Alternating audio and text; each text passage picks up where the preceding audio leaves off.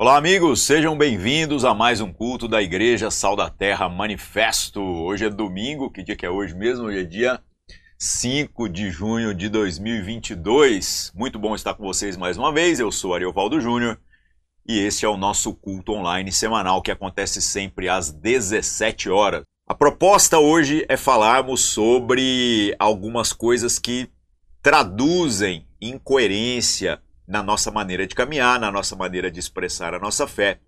E muitas vezes as pessoas não se dão conta disso. Muita gente tem muita certeza a respeito de muita coisa.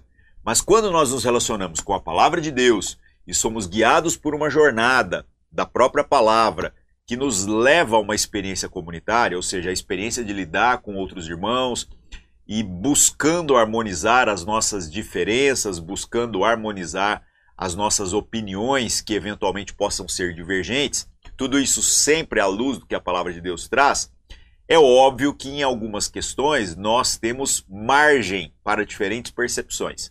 É óbvio que em alguns temas a escritura não é conclusiva, pois estas não são questões fundamentais. Uma coisa que a gente sempre relembra, a Bíblia, a palavra de Deus, ela é a revelação suficiente trazida da parte de Deus para nós para que nós tenhamos é, uma caminhada sempre coerente com aquilo que é o chamado de Deus para cada um de nós. No entanto, ela não é a plenitude da revelação, sendo que a plenitude, ou seja, aquilo que traz luz sobre absolutamente todos os assuntos, isso é a pessoa de Jesus. Nós conhecemos Jesus e sabemos o registro que nós temos confiável a respeito, não apenas da existência, como das palavras de Jesus, está nas Escrituras. Mas isso não é todo Jesus. Jesus é maior do que a Bíblia. Então o que acontece é que nós temos um grande desafio de termos um relacionamento com Jesus, mas ao mesmo tempo buscarmos sempre a coerência para que não sejamos é, incoerentes, não sejamos desalinhados com aquilo que já nos foi dado na revelação suficiente.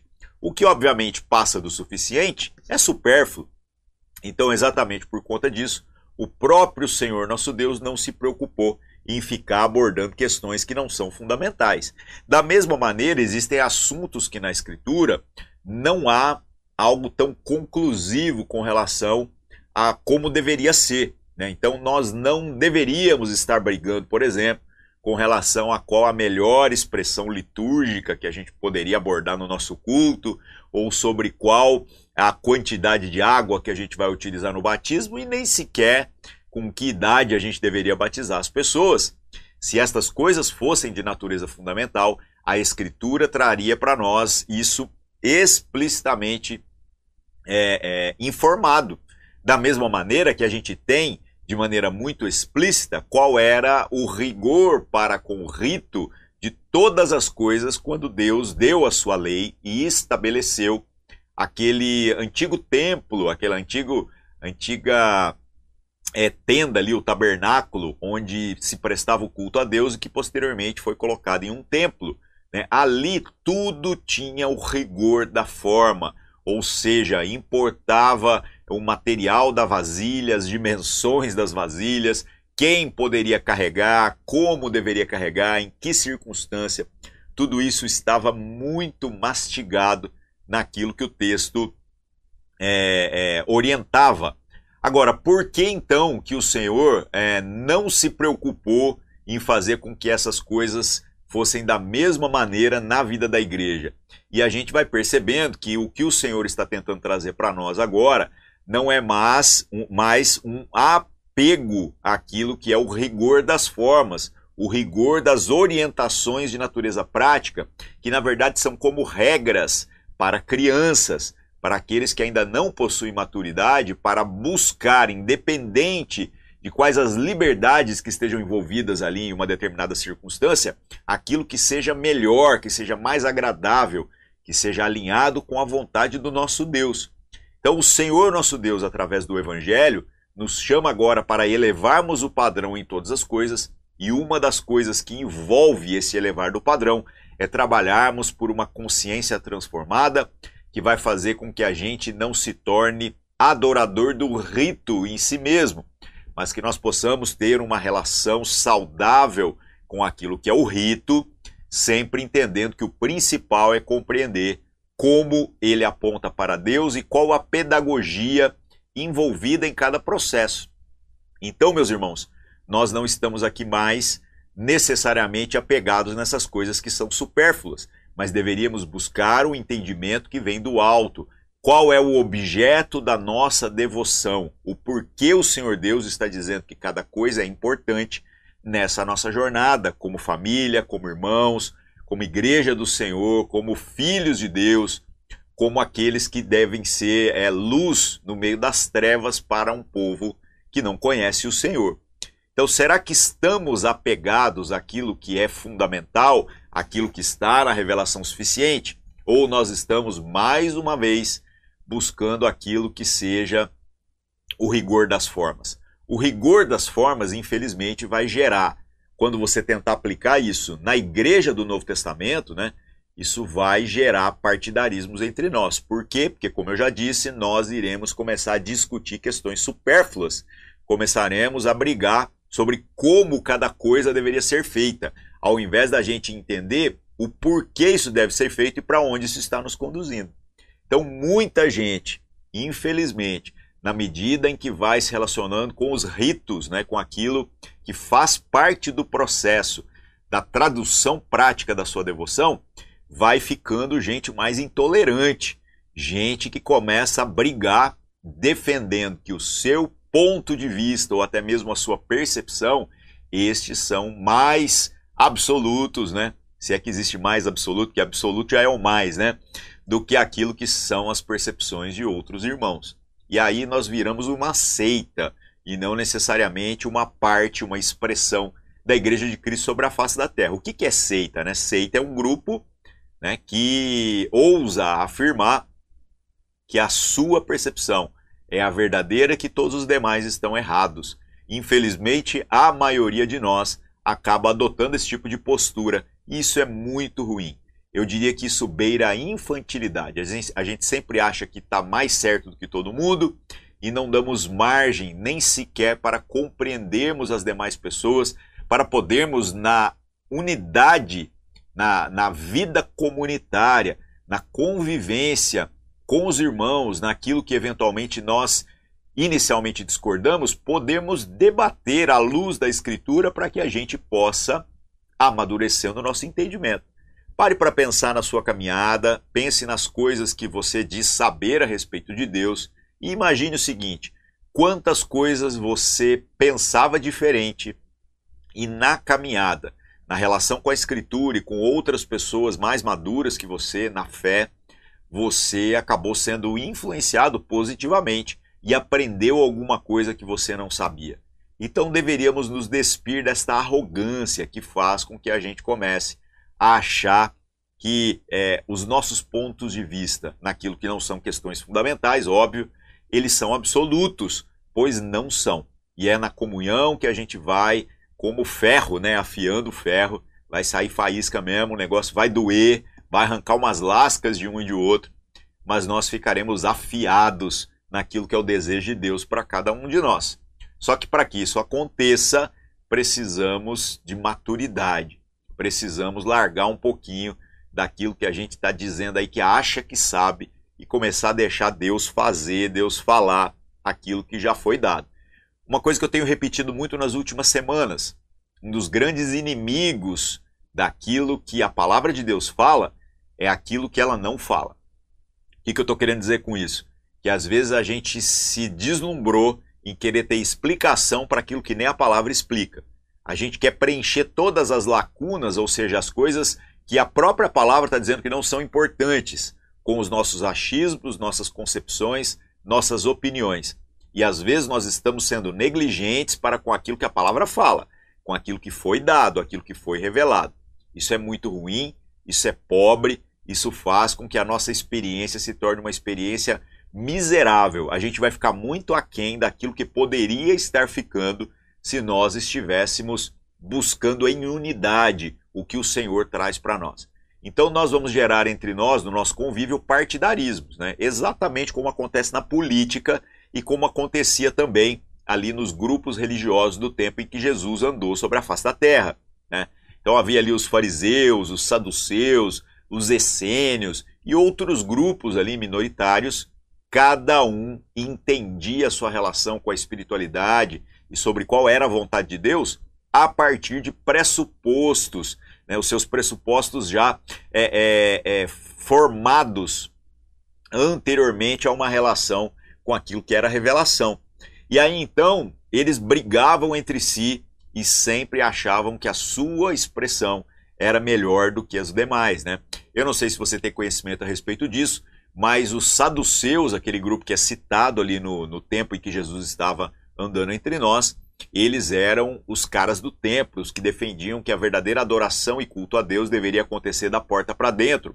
Os fariseus já defendiam a ideia de que a verdadeira adoração não era apenas isso que acontecia ali, mas também era o ensino das escrituras, do que eles tinham das escrituras, né, o Antigo Testamento, e que a observação da lei de Deus é que se traduziria pela melhor é, expressão daquilo que é a vontade de Deus. Né? Os essênios eram um grupo mais radical, os caras que literalmente abandonaram aquilo tudo, se escondiam pelo deserto e tentavam viver uma vida, uma jornada né, é, de não se contaminar com essas coisas dos religiosos. Hoje, entre nós, eu diria que há muitas pessoas que toda vez que você fala de igreja, você fala de qualquer uma das expressões que inclusive estão nas escrituras, a pessoa já fica, não, isso é a velha religião, porque eu sou uma pessoa desconstruída, eu sou uma pessoa que vive agora essa fé de maneira não religiosa. E, pois é, isso não é novo. O problema é quando estes partidarismos começam a arranhar a nossa unidade. A gente começa a achar que somos melhores que os demais nas questões não fundamentais e nós começamos a ter divisões entre nós. Qual a consequência disso?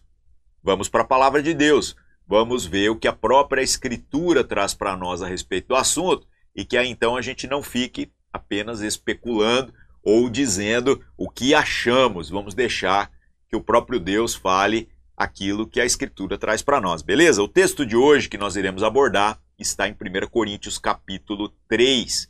Vamos fazer um cata aqui do capítulo todo, pois ele é um direcionamento muito explícito, muito direcionado exatamente para pessoas que estão vivendo esse tipo de partidarismo. E isso faz parte, viu, meus irmãos, da vida, da jornada, eu acho que de quase todos os cristãos. Agora, a verdadeira maturidade vai se traduzir pelo claro entendimento, a clara compreensão de que nós encontraremos sobriedade não em nos tornando aí, sei lá, o PMDB da fé, né? Aquele que não está nem aí, que muda de lado sem o menor constrangimento, porque no final quer estar tá na crista da onda. Nada disso. O que eu estou dizendo é que nós iremos nos relacionar com a fé sendo respeitosos para com os demais e entendendo que nós não podemos romper a unidade da fé ou fazermos com que as questões secundárias ocupem a linha de frente daquilo que são as coisas fundamentais que a palavra de Deus já revelou para nós, tá? Então não abandone aquilo que é fundamental por conta daquilo que é secundário, tá bom? Vamos lá. Então vamos lendo o texto e a gente vai fatiando aqui, tá? 1 Coríntios, capítulo 3, diz assim: Eu, porém, irmãos, o apóstolo Paulo falando para a igreja de Corinto, né? Não pude falar a vocês como a pessoas espirituais, e sim como a pessoas carnais, como a crianças em Cristo. Eu lhes dei leite para beber e não pude alimentá-los com comida sólida, porque vocês ainda não podiam suportar e nem ainda agora podem, porque vocês são carnais. Então, esse foi o verso 1 e o verso 2. O apóstolo Paulo chama atenção aqui para algo que eu gostaria de fazer uma breve observação. Ele diz que não pôde tratar os irmãos ali da igreja de Corinto naquele contexto como pessoas espirituais, mas como carnais, pois eles ainda eram como crianças e que careciam né, de leite, pois não poderiam receber comida sólida. O que, que eu quero dizer sobre isso? Às vezes nós temos a arrogância de achar que uma determinada pregação, um determinado tema, um determinado estudo, uma determinada prática daquilo que é a jornada da vida comunitária, sejam coisas que a gente já está careca de saber, sejam coisas que a gente já sabe decore salteado, sejam coisas que nós não precisamos mais. Você vai ver aqui, na medida em que a gente desenrolar esse capítulo, que isso, inclusive, é pensar a respeito de si mesmo além do que convém e traduz na prática aquilo que vem a ser uma imaturidade preocupante. Por quê? Porque o leite, para aquele que ainda não está amadurecido em todo o seu entendimento, e todos nós estamos crescendo e amadurecendo o tempo todo, tá, meus irmãos? Ele é o fundamental, ele é o básico. Então, se há uma determinada coisa que a gente acha que a gente já sabe demais, a ponto da gente desprezar esse tipo de coisa, então eu diria que nós nem sequer compreendemos a importância dessas coisas. Não dá para você é, ir para as coisas maiores se você não tiver um entendimento a respeito da importância das coisas fundamentais que já foram dadas. Então, aquele que despreza esse leite mesmo, aquilo que é esse fundamento que é dado para os que são novos na fé, essa pessoa não compreendeu nada. Por isso que eu tenho muito temor quando eu falo dessa questão dos partidarismos, porque eu vejo que nós estamos nos dividindo por coisas que não são fundamentais. E nós não estamos dando devido valor àquilo que é fundamental. Então, ah, vamos lá, vamos falar sobre o pecado. Não, sobre pecado eu estou careca de saber. É óbvio que você está careca de saber. A gente peca todo dia, né? Então, de pecado a gente entende. Mas olha só, não existe é, absolutamente nenhum prejuízo quando a gente retorna aos fundamentos. Quando a gente retorna aquilo que é, é o básico para quem está começando nessa fé. O básico precisa ser relembrado o tempo todo. E quando a gente entender isso, aí sim nós seremos aqueles que estarão aptos para a comida sólida, como o apóstolo Paulo está falando aqui. Agora ele vai explicar de maneira prática, né, do que, que ele está dizendo, qual que é a crise aqui dessa espiritualidade, certo? Que está fazendo com que as pessoas tenham que retornar ao básico, porque elas não se alimentaram o suficiente desse básico, tá? Então vamos lá, verso 3. Porque se ainda há ciúmes e briga entre vocês, será que isso não mostra que são carnais e andam segundo os padrões humanos? Ah, não, mas eu sou uma pessoa de boa. Tá bom. Todo mundo se acha uma pessoa de boa. Todo mundo se acha uma pessoa tranquila de conviver, uma pessoa que não tem dificuldade com ninguém. Agora eu te pergunto, você tem convívio apenas com aqueles que concordam com você, que são da mesma, dos mesmos partidarismos que você, das mesmas opiniões parciais que você, ou você é alguém que se relaciona é, com a totalidade daqueles que professam a fé em Jesus Cristo, tentando compreender o que o irmão está dizendo e ao mesmo tempo se esforçando por repartir alguma virtude que você compreende que tem recebido no seu entendimento aí da sua parte da parte de Deus na sua caminhada isso vai fazer toda a diferença. Né? Então, o que acontece é que muitas vezes nós temos ciúmes e brigas entre nós que traduzem exatamente a nossa imaturidade, a nossa infantilidade na relação com a vontade de Deus. E aí, então, para não ter que conviver num ambiente hostil, o que, que nós fazemos? Nós nos afastamos daquilo que eventualmente poderia nos provocar ciúme ou naquilo é, que de algum modo traz algum tipo de desconforto, né? Que vai traduzir algum tipo de atrito. Ora, meus irmãos, lembra que é, é o ferro afiando o ferro? Como é que nós vamos nos tornar afiados se a gente não permitir que os atritos existam entre nós? Então, o que, que a gente tem que entender aqui? Nós temos que entender que às vezes fugir é a imaturidade. Evitar alguns conflitos é a imaturidade. Ter ciúme e não querer conviver com o diferente é a imaturidade e infelizmente muitos de nós têm tomado esse caminho. A gente até pode fazer parte da mesma igreja, fisicamente falando, estar no mesmo lugar, participar dos mesmos ritos, mas o nosso coração não está colocado sobre a mesma mesa. Nós não estamos permitindo que é, nós nos alimentemos uns dos outros da mesma maneira que Cristo foi partido em favor de cada um de nós. Isso é muito sério, viu, meus irmãos? Isso vai fazer com que a nossa jornada seja uma jornada não apenas de um certo partidarismo, como vai ser uma jornada miserável, muito aquém do que aquilo que poderia ser, tá bom? Vamos continuar então. Paulo vai explicar ainda mais esses partidarismos. Verso 4. Quando alguém diz eu sou de Paulo e outro diz eu sou de Apolo, não é evidente que vocês andam segundo os padrões humanos? Quem é Apolo e quem é Paulo? São servos por meio de quem vocês creram, e isso conforme o Senhor concedeu a cada um. Muito claro isso daqui. Nós não sabemos explicitamente quais eram a, a, a, as defesas aqui é, teológicas, quais eram as doutrinas que eram ensinadas pelo Apolo. Nós não temos um livro de Apolo aqui, pelo menos que a gente saiba, né? Porque o livro de, de Hebreus a gente não sabe quem é o autor. Poderia ser Apolo? Poderia. É, o livro de Hebreus traz alguma contradição, alguma coisa divergente daquilo que os demais livros do Novo Testamento traz? Não.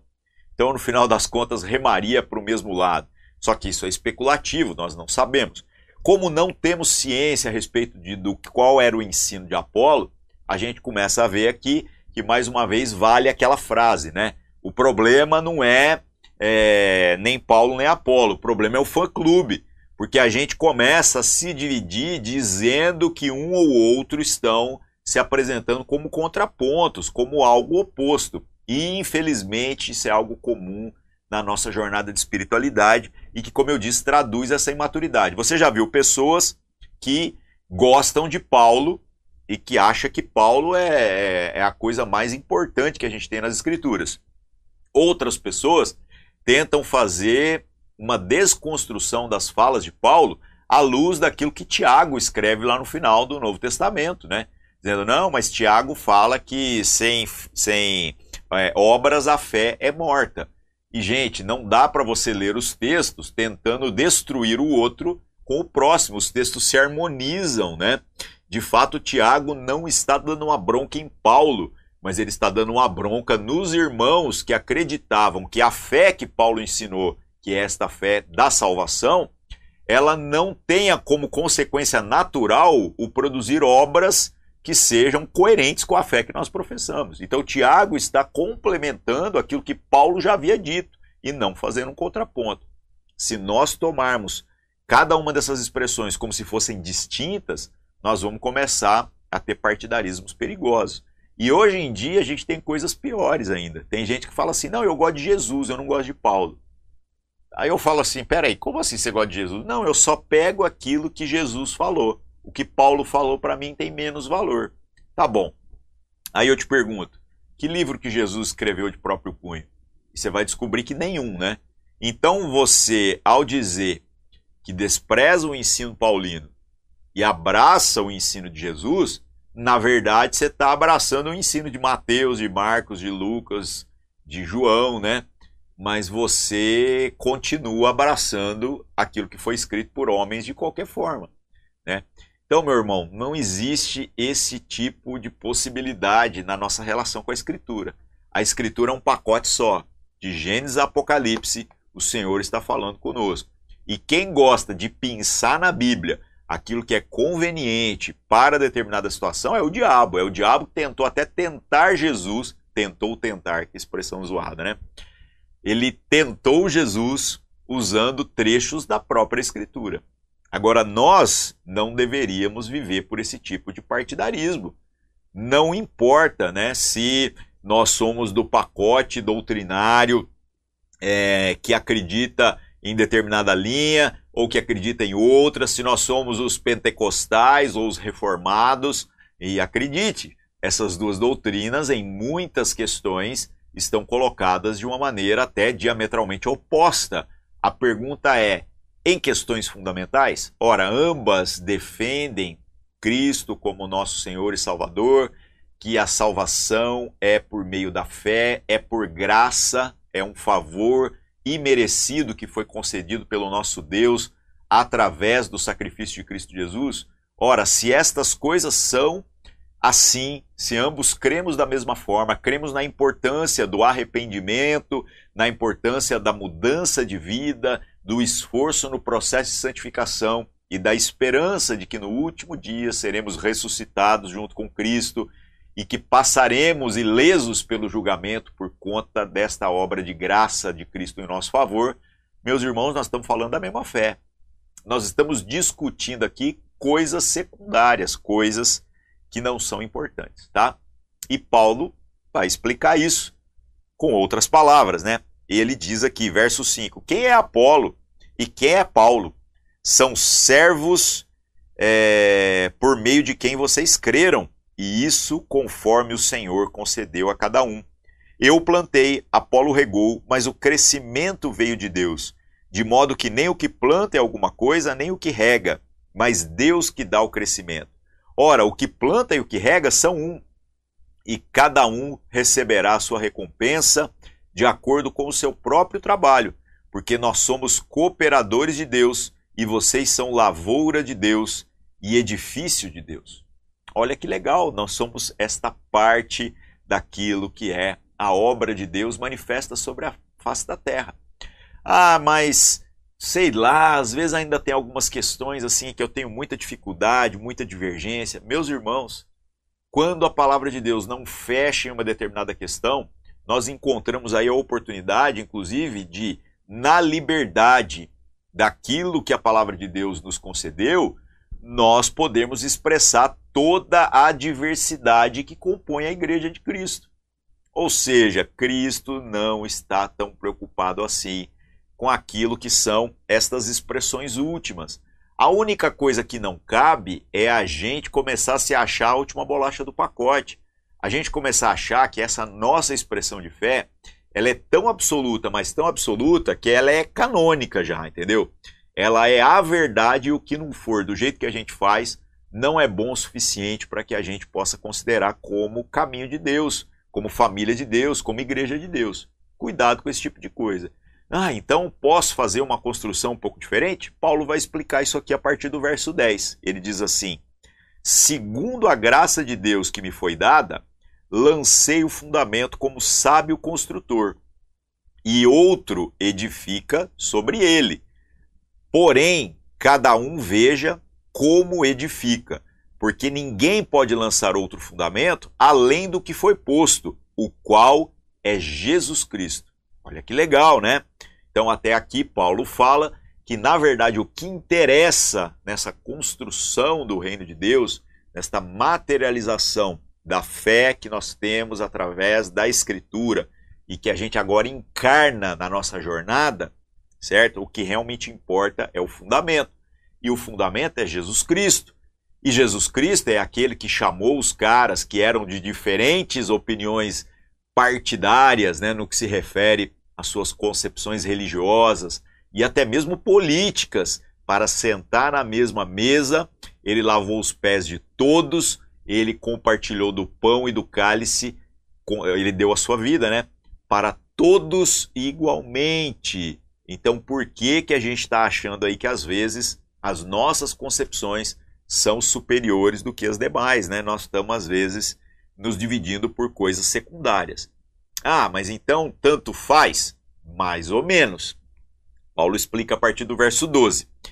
E se o que alguém edifica sobre o fundamento, que é Jesus Cristo, certo? É ouro, prata, pré, pedras preciosas, madeira, feno ou palha, tá vendo? Existem diferentes construções, certo?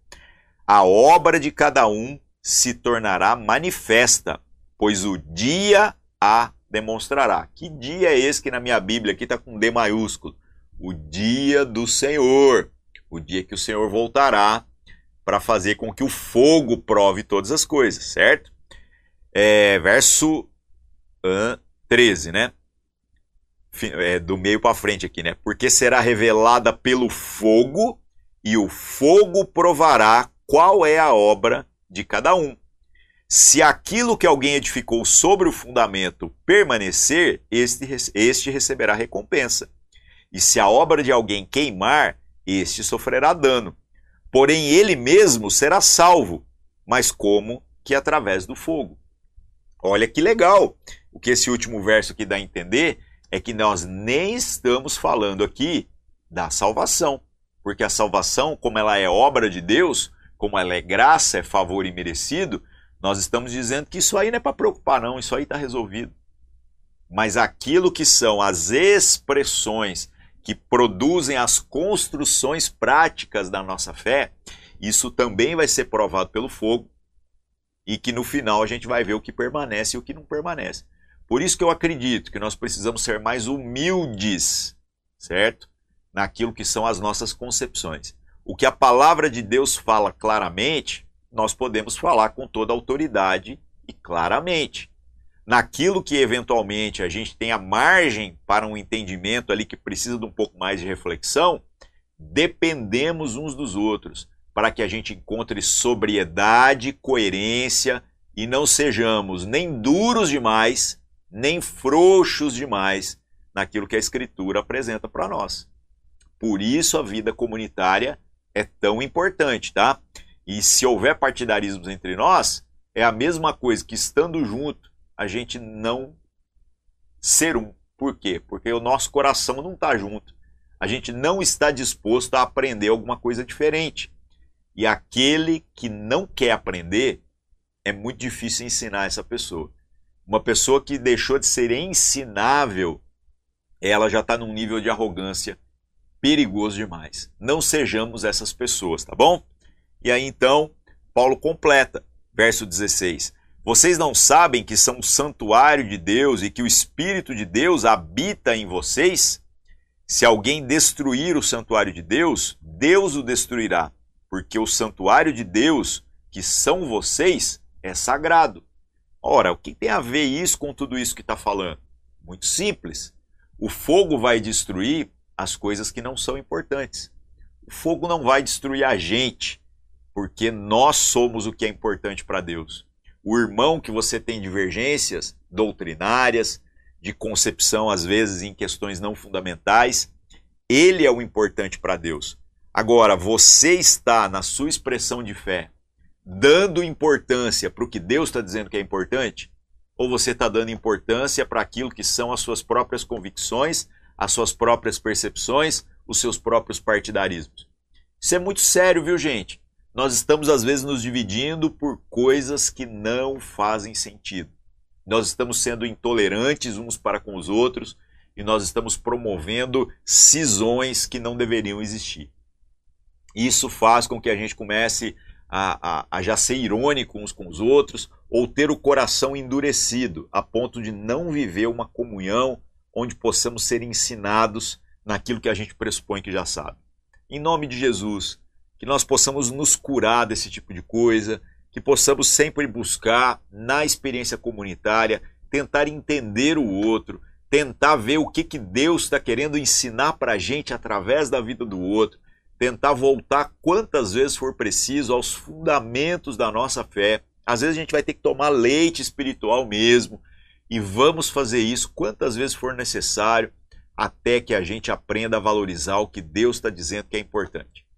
Tudo isso entendendo que o objeto da nossa devoção tem que passar pelas relações com os irmãos, com a igreja, com aqueles que professam a fé em Cristo Jesus. Se isso não acontecer, meus irmãos, nós não entendemos nada ainda. Nós estamos agindo como pessoas imaturas. Amém? Vamos orar, vamos nos colocar diante de Deus e pedir para que o Senhor nos dê sabedoria nessas coisas, para que possamos ser instruídos naquilo que é o desejo do Senhor e não naquilo que são as nossas concepções já pré-estabelecidas. Amém? Senhor nosso Deus, em nome de Jesus, mais uma vez nos apresentamos na Sua presença, reconhecendo a dureza do nosso coração e a dificuldade que nós temos de tentar compreender o outro, de tentar garimpar as virtudes que o Senhor tem derramado na vida dos nossos irmãos, principalmente quando nós temos com eles divergências é, em assuntos que não são fundamentais. Senhor, cura o nosso coração, nos dá ouvidos atentos, nos dá, Senhor Deus, é, olhos que não sejam inclinados ao julgamento, mas que busquem também compreender como o Senhor trabalha através da vida dos nossos irmãos e que nós possamos aí nessa expressão, nessa jornada de fé, neste caminho encontrar a coerência, sermos instruídos, sermos amadurecidos naquilo que é a vontade do Senhor. Que o Senhor nos perdoe quando muitas vezes, é, em defesa daquilo que nós acreditamos, naquilo que são as questões não fundamentais da sua Escritura, nós nos tornamos elemento de divisão no corpo de Cristo.